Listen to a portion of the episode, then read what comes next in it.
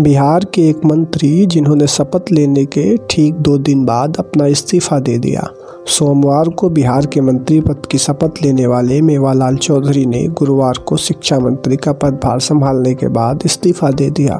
JDU प्रवक्ता अजय आलोक ने tweet करके कहा है कि नैतिकता के आधार पर इस्तीफा दिया गया है। उन्होंने राष्ट्रीय जनता दल के नेता तेजस्वी यादव से भी उच्च मापदंड का पालन करने को कहा है। अजय आलोक ने ट्वीट करते हुए लिखा कि हमारे शिक्षा मंत्री ने तो इस्तीफा दे दिया है। सुचिता के उच्च मापदंड का पालन हमने किया है, लेकिन क्या आप तेजस्वी यादव भी इसका अनुसरण करेंगे? इस्तीफा देंगे? राबड़ी जी पर भी आरोप है। इस्तीफा दे दें।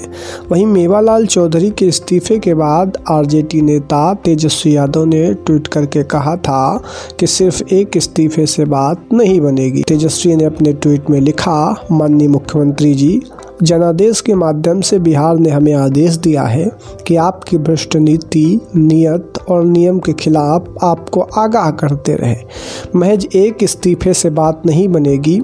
अभी तो 19 लाख नौकरी, संविदा और समान काम, समान वेतन जैसे अनेकों जनसरोकार मुद्दों पर मिलेंगे। जय बिहार, जय हिंद।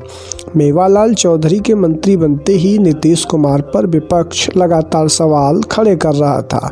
इसकी वजह थ्री सी यानी क्राइम, करप्शन और कम्युनलिज्म। नीतीश सरकार कभी भी इनसे समझौता नहीं करने का दावा करते आई है। मेवालाल चौधरी पर आरोप है कि जेडीयू कोटे से मंत्री पद से इस्तीफा देने वाले मेवालाल चौधरी सहायक प्राध्यापक और जूनियर वैज्ञानिकों की नियुक्ति में अनियमितता बढ़ती है। मेवालाल चौधरी सबौर भागलपुर स्थित बिहार कृषि विश्वविद्यालय के साल 2010 से 2015 तक कुलपति रहे। नियुक्ति की अनियमितता को लेकर उन पर सबौर थाने में एफआईआर दर्ज है।